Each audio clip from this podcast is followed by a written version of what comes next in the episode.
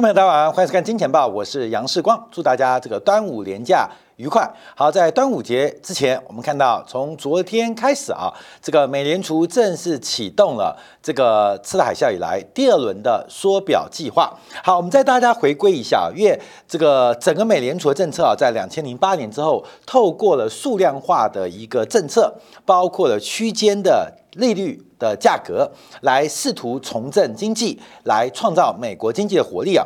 那一直到二零一四年一月份啊，开始进行退场机制。那二零一四年的一月份，基本上是进行了一个购债规模的缩减啊，就是印钞的一个规模缩减。那进行了将近十个月，才结束了这一段的购债啊。所以从二零一四年一月份。开始启动缩减购债，到二零一四年十月份才开始啊，才终于结束了对市场上进行数量化的印钞刺激。那一直又隔了呃整整一年了，在二零一五年十二月份才开始升息啊，所以这个当时啊，美国对于 Q E 的退场基本上是非常非常的戒慎，呃而这个呃恐惧的，所以购债啊先慢慢的减少。减完之后也不知道会怎样，直到一年之后，二零一五年的十二月啊，最后一次的 FED 利率会议开始启动升息。那这个升息啊，也升了有四次之后，才开始在二零一七年的十月份启动缩表啊，所谓的 QT 啊。所以在上一次的操作当中啊，因为美联储这个量化的刺激政策是新的，也不知道啊，这个退场之后，这个市场上。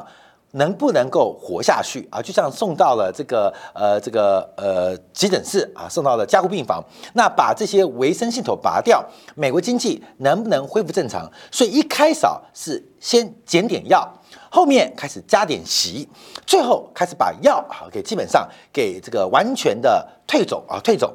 那可是最后啊，在二零一九年的九月九号，基本上结束了所有的这个退出动作。所以从二零一四年一月份到二零一九年的第三季，整个缩表跟退场的机制正式宣告失败。啊，失败嘛？因为什么？因为利率开始大幅降息嘛，那又开始啊，这个停止缩表动作，就代表没办法缩，而且利率市场上不能承受这样的加息。所以，二零一九年的第三季是一个非常重要的一个关键。从八月一号的降息到九月份的结束缩表，为期总共四十六个月，为期总共四十六个月，并没有，并没有证明美国的经济。能够摆脱对于美国不管是利率啊这个价格，还是 Q E 啊数量啊印钞的这个刺激，所以四十六个月的一个过程当中，最终是以失败告终。配合了这个新冠疫情的不幸爆发，使得全球经济再度进入流动性的恐慌，只好再刺激。那这个刺激下去，发现不行了，副作用来了，所以从去年十一月开始启动缩减购债。而且在今年三月份就结束购债，所以严格来讲，只花了五个月的时间，五个月时间就取代了上一次十个月的这个退场机制。啊，五个月就结束公债，而且这个结束购债的过程当中，一结束公债，马上进行马上进行升息的动作，在这边，嗯，马上进行一个升息的动作，所以这一次的动作非常非常的急迫，而这个升息才升息两次。在今天，在昨天，二零二二年的六月开始启动了缩表的发展，所以从去年十一月到现在为止啊，严格来讲才进行了七个月。这七个月的时间，试图进行一个退场机制，会不会成功？好，我们看昨天市场反应啊，当然股市是出现大幅度的一个修正跟拉回啊，有点要结束反弹的味道哦，有点要结束反弹味道。那为什么会结束反弹？最重要原因就是缩表的第一天，美国国债。的价格不同意，价格大幅走低，利率全线的弹升。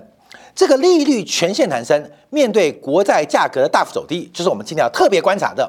市场第一天给予美联储的缩表，代表反应不佳。把呼吸器啊，把这个呃叶克膜拔掉之后，市场的反应其实并不好。那到底问题在哪边？那今天会不会反弹？反弹之后？这个市场上能够逐步适应缩表的新常态吗？我们先从昨天呢看到美国国债这个美国国债这几天啊，利率弹得非常非常高啊，因为市场上对于这个缩表正式启动啊，有点恐慌。在昨天晚上，利率最高一度来到百分之二点九五，再度回来挑战百分之三的整数关卡。那两年期国债啊更为敏感，因为两年期国债跟美年初的这个政策的这个周期啊，利率政策周期啊高度相关，在过去几天也大幅弹升了有零点二三个百分点，来到了二点六七。所以我们看到从整个利差角度。目前美国正在出现一个新的景象，但会不会不适应？我们要从这边做观察。今天我们的标题就提到，因为啊，这个缩表有一个非常困难的方，呃，困难的一个这个进行的方式啊。呃，我们目前观察，感觉市场上流动性很多，可这个流动性不匹配。我跟大家报告好了啊，让大家先了解。我们先把这个答案解出来。你刷卡买汽车。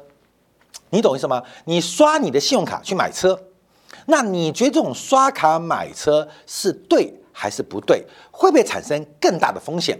目前美联储的退场机制就希望市场能够透过它短期的信用卡啊，信用卡，信用卡一个月还一次嘛，用信用卡来刷卡买车，就是我车不要了，我车丢给你。那市场说我有钱吗？有有有，你有信用卡。那不仅买车，美联储说我房子也不要了，MBS 我房子也不要了，房子卖给你。那市场上说我有钱吗？有，你有信用卡。所以现在美联储在做一个什么赌博？就期待市场上拿出自己的信用卡，用刷卡的方式买车买房。好，各位朋友，这就是我们先讲的结论。为什么这样讲？所以，我们今天标题啊，短短线的流动性愿意支持长期的债务吗？很多人就观察啊，因为目前美国有个极大的短期的流动性储备，就是 overnight 的 RRP 啊，叫做呃逆回购工具啊。这个逆回购隔夜逆回购本这资金啊，每天每天都会到期，金额多少？在上礼拜截止啊，超过两兆的美金 parking 停泊在美联储的逆回购账户当中，也就是有两兆多余的资金。应该理论上可以支持美联储的缩表计划、缩表安排。那什么叫缩表嘛？第一个就是到期不续做，另外就是美国财政部发行国债我不要了，甚至我的国债啊，基本上呃随着到期还要跟财政部要钱。那指望的就是这笔钱，overnight 的 RRP，渴望是成为接盘侠。可是这个 duration 只有一天哦，他要接七年债。接十年债，接两年债，他接得了吗？这是我们要观察的。所以，美联储的缩表为什么第一天反应不佳？而且这个反应的变化可能会在未来一个月，也就是六月份，会非常大的影响，就要大家来特别来了解啊。这个缩表怎么说？要大家理解到，第一个，美联储的资产负债表主要是透过美国财政部的国债发行。或是这个资产抵押的一个机构啊，进行资产的抵押证券化的发行跟安排，那透过美联储的印钞来进行承购，所以你把钱花了，变成一个债权凭证来向我借，我就把钱借给你拿去花。那现在美联储不打算再借钱了，那这两个问题，第一个，那你有没有能力多花钱？第二个是原来欠的钱怎么还？所以在这个过程当中，当美联储退出了财政部，退出了这个所谓的 MBS 市场之后，那谁来当买方？所以私人部门一般有几个。第一个，我们看到商业银行，包括了商业银行跟商业银行的账户；另外一个是货币市场的投资人，还有一级的交易商，所谓的造市商。严格来讲，有三个啊，一二三。有三个方向是我们今天要做解读的。到底美联储退出之后，是由商业银行来进行购买？那商业银行本身自己购买，有可能作为一个金融中介的角色，就是你们这个存户啊，一般散户把钱存给商业银行，或企业的流动性放在商业银行，商业银行来买国债。那另外一个是货币市场基金，那货币市场基金规模很大嘛，因为很多流动性，短期为追求的相对可靠又有报酬，所以会买货币基金。那货币基金会不会来买啊替代美联储角色。第三个是一级交易商啊，包括了高盛啊、美银啊，包括了摩根斯丹利啊，啊，这个基本上能不能来进行这个角色？我们要从这个角度分析，从这个角度分析，我们就可以看到整个美联储这个缩表可能遭遇的困难。而后面我们提出这个观察的原因啊，是因为美联储也不确定哦，美联储也不掌握会发生什么变化。好，我们先从资产负债表做观察，美联储的资产负债表就是一个等号嘛。资产等于负债，所以资产要缩减，负债也会跟着缩减。所以美联储分成两部分，我们要分析它的资产部分，也要分析它的负债部分。那它的资产缩减伴随什么样的负债减少？所以我们先看一下美联储的资产。美联储主要的这个资产的呃部部分呢，我们看到啊，负债端这负债端啊，资产端好，现在看资产端，资产端啊，美联储手上有什么？第一个有大概有五点七兆的美国国债。另外还有二点七兆的抵押贷款证券啊，所以这个主要主要的美联储的资产。那现在的退场机制从六月一号开始，是从四百七十五亿跟一百七十五亿开始退场，到了九月份是用六百亿跟三百五十亿，每个月九百五十亿的一个速度在进行资产端的抛售跟赎回，所以资产会开始收缩哦。资产会开始收缩，所以我们注意到美联储的资产是什么？美联储资产是美国国债。那这个国债叫债嘛，债权。那债务人谁？债务人就是财政部。所以美国财政部它的负债就是国债。那谁买去了？美联储买去了。所以这边呢，它资产负债表是恒等的。这边是美国财政部啊，这边是。美联储啊，是这个概念，所以基本上国债到了美国手上，就是债务变债权的关系。MBS 也是一样哦，抵押贷款的相关的这个抵押贷款的这个证券化的商品，那商业银行当做是个负债，那到了美联储之后变成资产，所以形成美联储的资产端。好，那美联储的负债端是什么呢？好，观众来看啊，就基本上因为资产跟负债它一定是很等式啊。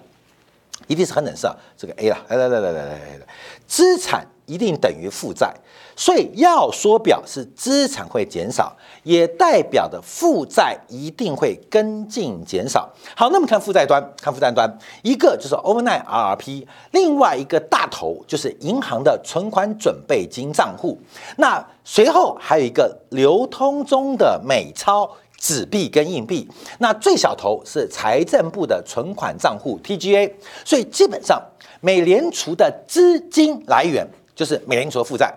我们把钱存到银行，我把钱存到银行，请问银行要列为资产还是负债？我把钱存在银行，我们的存款就是银行的负债。负债的意思是资金的来源。资产的意义是资金的用处，所以资产负债表会相等。所以对于银行端来讲，它的资金来源就是它的负债。四个资金来源，第一个发行的纸币，这是它的负债，因为还有兑换的这个义务。另外，利回购，还有包括银行存款准备金账户，还有财政部的 TGA。好，那我们刚刚提到资产端会减。那负债端也会跟着减，哎，观众应该看见没有？看久知道，资产负债表叫做平衡表，它是一个静态报表，所以资产一等于负债，一定的，一定是等于负债，而且概念哦。我们再强调，你要有这个概念，这个最简单的会计概念，就资产负债表，资产跟负债是相等的。我再强调，负债是资金来源，资产是资金的用途，资金花掉之后变资产嘛。啊，所以可能是生产设备、土地、厂房等等啊，专利权资产。那钱怎么来的？从负债来，你要募资嘛。所以负债端分成两部分，一个是外部融资，就是负债；内部融资就是股东权益啊。这个我们在这边忽视不见，所以大家记住这个概念要有。所以一缩表代表资产端也会减，负债端也会减。我们刚刚提到，这边会每个月到九月份减少六百亿的国债，减少三百五十亿的 MBS。这是资产端的减项，那负债端一定也每个月会减九百五十亿元，也会减九百五十亿元。为什么？因为你资产卖掉，你就把钱还回去了嘛。那基本上我也不需要这些钱，所以美联储不可能把资产端减了之后，账上留有现金啊，负债端不还，这市场上不可能，这个紧缩啊，这是不匹配的。所以现在叫观察，那美联储的资产消化会如何透过市场的交易来影响它的负债？好，第一个我们要观察了。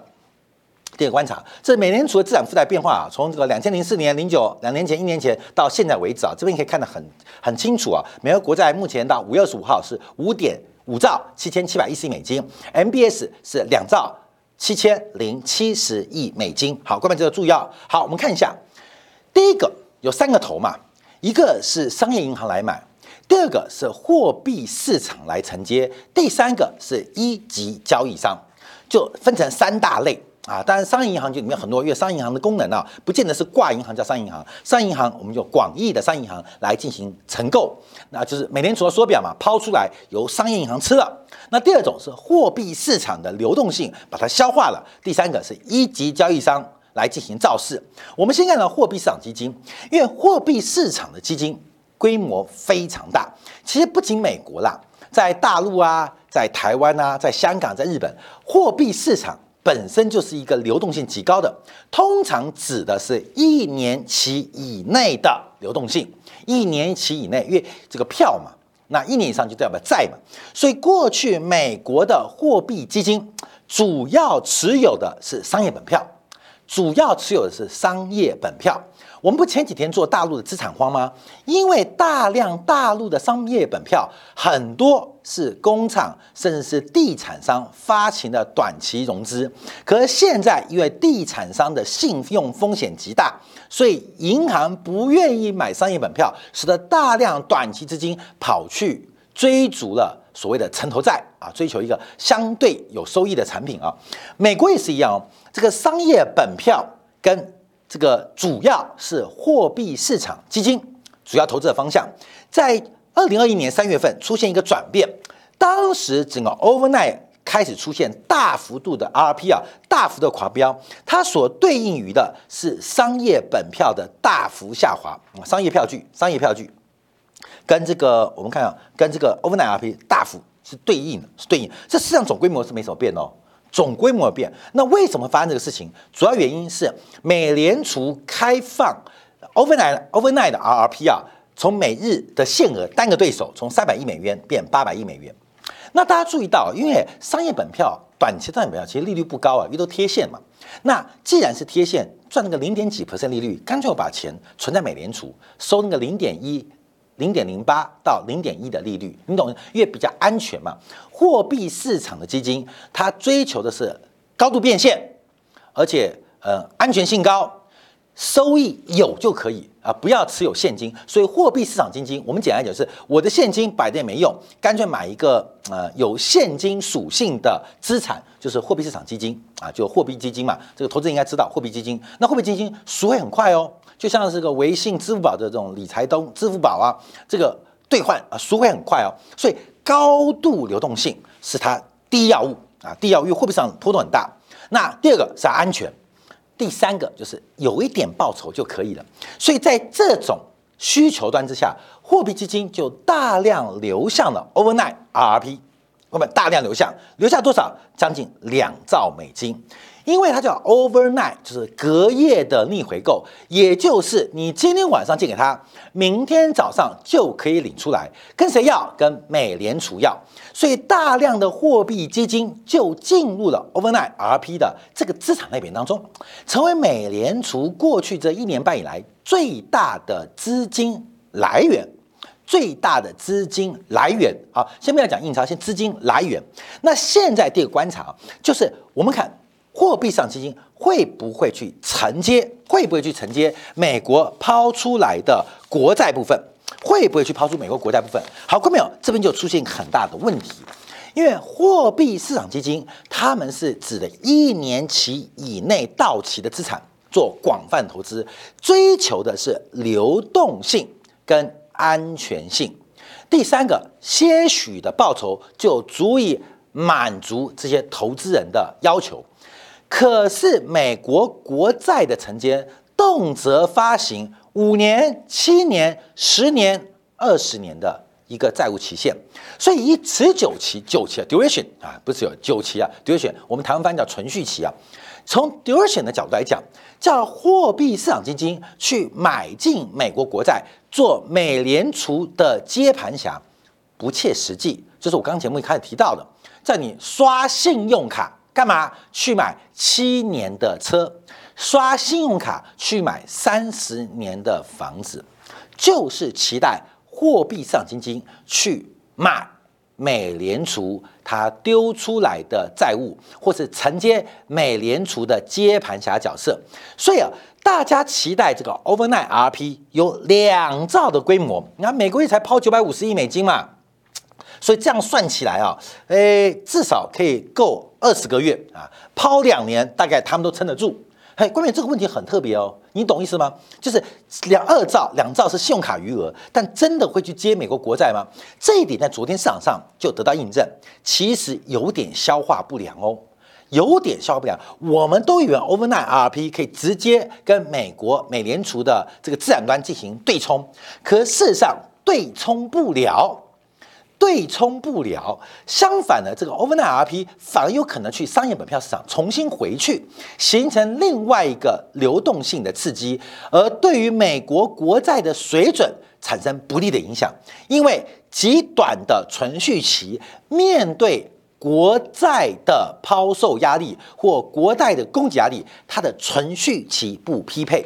讲这边再次强调，只要你不理解的话。Overnight RP，你就当做是美国的信用卡，美国机构的信用卡，他刷卡去买汽车、去买房子，所以感觉数字是对的，可是 duration 不匹配。好，这是第一个问题。我们观察第一个问题，所以本来啊，美联储要退场，最好的方式就是把市场多余的流动性给消化掉，给消化掉。可重点先碰到一个消化不良的困境出现了。消化不良的困境出现了，美联储知不知道？知道，可是先试试看嘛，你懂吗？吃下去能不能拉出来再说。好，观众注意哦，端午节粽子不要吃太多，因为假如真的吃了太多下去，可能就便秘哦。所以 overnight 的 RP 形成一个巨大蓄水池，会被如美联储的观察，这是我们第一个掌握的。好，这是目前我们观察的。呃，货币基金会不会承接美国国债？现在从存续期出现了疑虑。好，第二我们观察，那商业银行来买好不好？就是货币基金不买，那我们看商业银行来买好不好？因为我们刚刚提到，因为除了逆回购这个 overnight RP 之外，还有一个大头，就是银行的存款准备金账户，它的余额高达三点三兆，银行的钱太多了。那我们把这个缩表。的念头，哎，那 overnight RP 不行，那我们就找商业银行好了。那商业银行购买国债也可以形成资产负债表同步收缩，也就是美联储的资产是国债嘛，负债啊，负债是这个银行的存款准备金账户是银行的吧？那银行银行这是银行的资产哦，银行的资产到了美联储变负债嘛，因为银行的资产就是它的这个存款准备金嘛，准备金。存款准备金啊，那它的负债是来自于外部的钱嘛，就是存户的存款。那现在可以啊，就把银行存款准备金转化成债务，关没有？就是把这个债务转化成美债，这个存款准备金直接变成美国国债，进行一个转化，从准备金账户提出来，来进行接盘侠。进行国债的承购，可这会碰到第二个问题啊，第二个问题，商业银行有这个能量吗？因为毕竟啊，你存在美联储跟买美国国债，它的风险权重就是准备金、资本金的提拨，虽然几乎趋近于零，可是它的性质不太一样。你摆在央妈手上，跟摆在美国国债手上，这个钱的用法会有不同的发展。尤其是一旦准备金余额提拨之后，会排挤正常商业银行的杠杆潜力，这会形成流动性极大的收缩的黑洞。那这会发生，会发生，因为银行配置准备金的目的，这叫做准备金嘛，银行的棺材本嘛，摆在谁？摆在妈妈那边啊，央妈身上。那财政部就财霸嘛，那。本来我存一笔钱是作为银行的准备金，叫做银行的棺材本，存在妈妈那边。现在要把这个钱拿出来借给爸爸啊，后面听起来好像就有点怪怪的，提给借给爸爸。那爸爸干嘛吗？爸爸就乱开销嘛，你知道一下支援乌克兰啊，一下又发个社会救济，这个钱用的都是消费门，不是资本门。所以你把这个钱转过去，虽然在银行的风险资本金的要求当中，它的权重都为零，可是本质就不一样啦。你的准备金本来是一个高度流动性、高度可周转，而且高度安全，忽然被。绑到了财政部身上，也碰到了一个存续期的问题哦，对于银行的杠杆潜力产生非常大的风险。好，那现在麻烦了。那我们刚刚提到，假如商业银行跟呃货币市场都没有完全能力能够承接这个美国国债，那会发生什么事情？那找一级交易商嘛，找高盛啊，找摩根斯丹利啊。找美国银行啊，可是我们从最近啊，一级交易商对于美国国债拍卖的承接比例，基本上躲得越来越远。就是每一次拍卖啊，一级交易商所承接、所拍到的这个债券比例，其实是越来越低。从前年到去年到今年，一级交易商或者是造市商或投行，基本上不太愿意参与国债的拍卖。好，所以这个缩表现碰到一个大麻烦跟问题，什么问题？因为这次缩表跟二零一五年缩表环境跟背景不同，跟当时美联储的资产负债表的结构也不同，所以到底找货币市场来承接，还是靠商业银行来承接，还是靠一级交易商来承接？现在会不会接不住啊？各位接不住，我美联储抛绣球，结果没人接住，好，答案就出来了。我们看一下值域曲线。因为昨天市场上的反应啊，这几天市场反应开始出现非常鲜明的变化。长天期的国债收益率，好，关面我们这有几条线，一条是这个黑色线，是指去年年底的；蓝色线是今年三月份第一次升息的。我们这边有另外两个月份，一个是五月四号，一个是六一号，就是过去一个月从上次美联储加起来变化。从中长天期的利率水平其实不太有变化，三年、五年甚至两年的啦。两年、三年、五年、七年，甚至我们看到十年期没有什么变化。可是短天期的票弹得很快，短天期啊，就是三个月的、一个月、三个月的、两个月、三个月、六个月的，弹得非常凶，弹得非常凶。也就是过去一个月，大家都知道央妈要甩锅了，已经形成了流动性。快速紧缩的一个变化，使得流动性快速紧张的感觉，在过去一个月已经充分的展现。这也是为什么五月份的股市表现不好。虽然五月底反弹啊，可是我们注意到这个已经改变整条秩序，尤其短端的变化哦。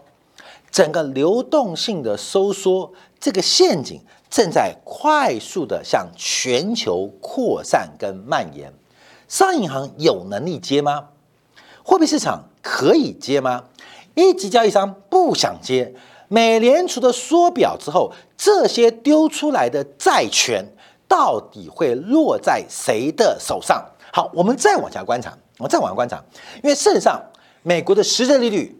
从负值放为正值到目前都没有出现跌破零值的修正，这也代表美国长期的实际利率正在出现一个巨大的历史转折。什么转折？就是流动性全面收缩的转折已经开始。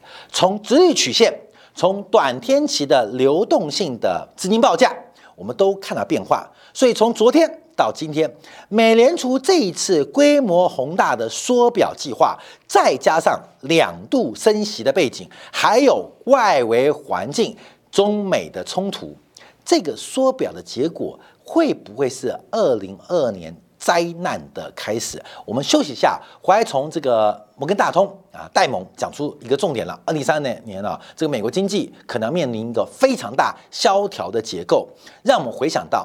在一九二八、一九二九年，其实当时美国股市的下跌变成一场金融海啸，变成一场全球性的经济大恐慌。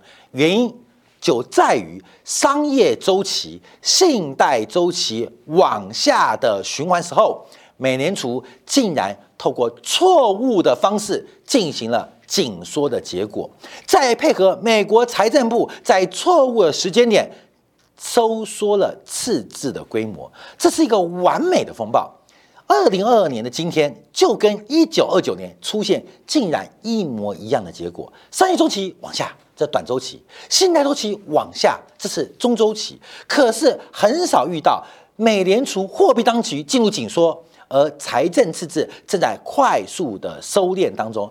这些完美风暴会不会让我们想到一九二八、一九二九，乃至于后面从金融海啸？到经济的大恐慌，所有的一步一步正在让我们推向，不仅是金融财富重分配的过程，甚至也可能引发全球地缘政治的风暴，形成全球化的恶化结果。分享给大家。好，休息片刻啊，在精彩部分，我们再解读下美国呃昨天公布的，包括了这个供应商协管理协会的制造业采购经理人指数，美国的职缺。更重要是，昨天几位啊，美国的委员非常鹰派，可是美联储的核。合皮书却非常的悲观，亚特兰大 FED 大幅调降了美国 GDP 的增长率，这些讯息加起来会形成什么样结果？休息片刻，在今天两部分为大家做进一步的观察解读。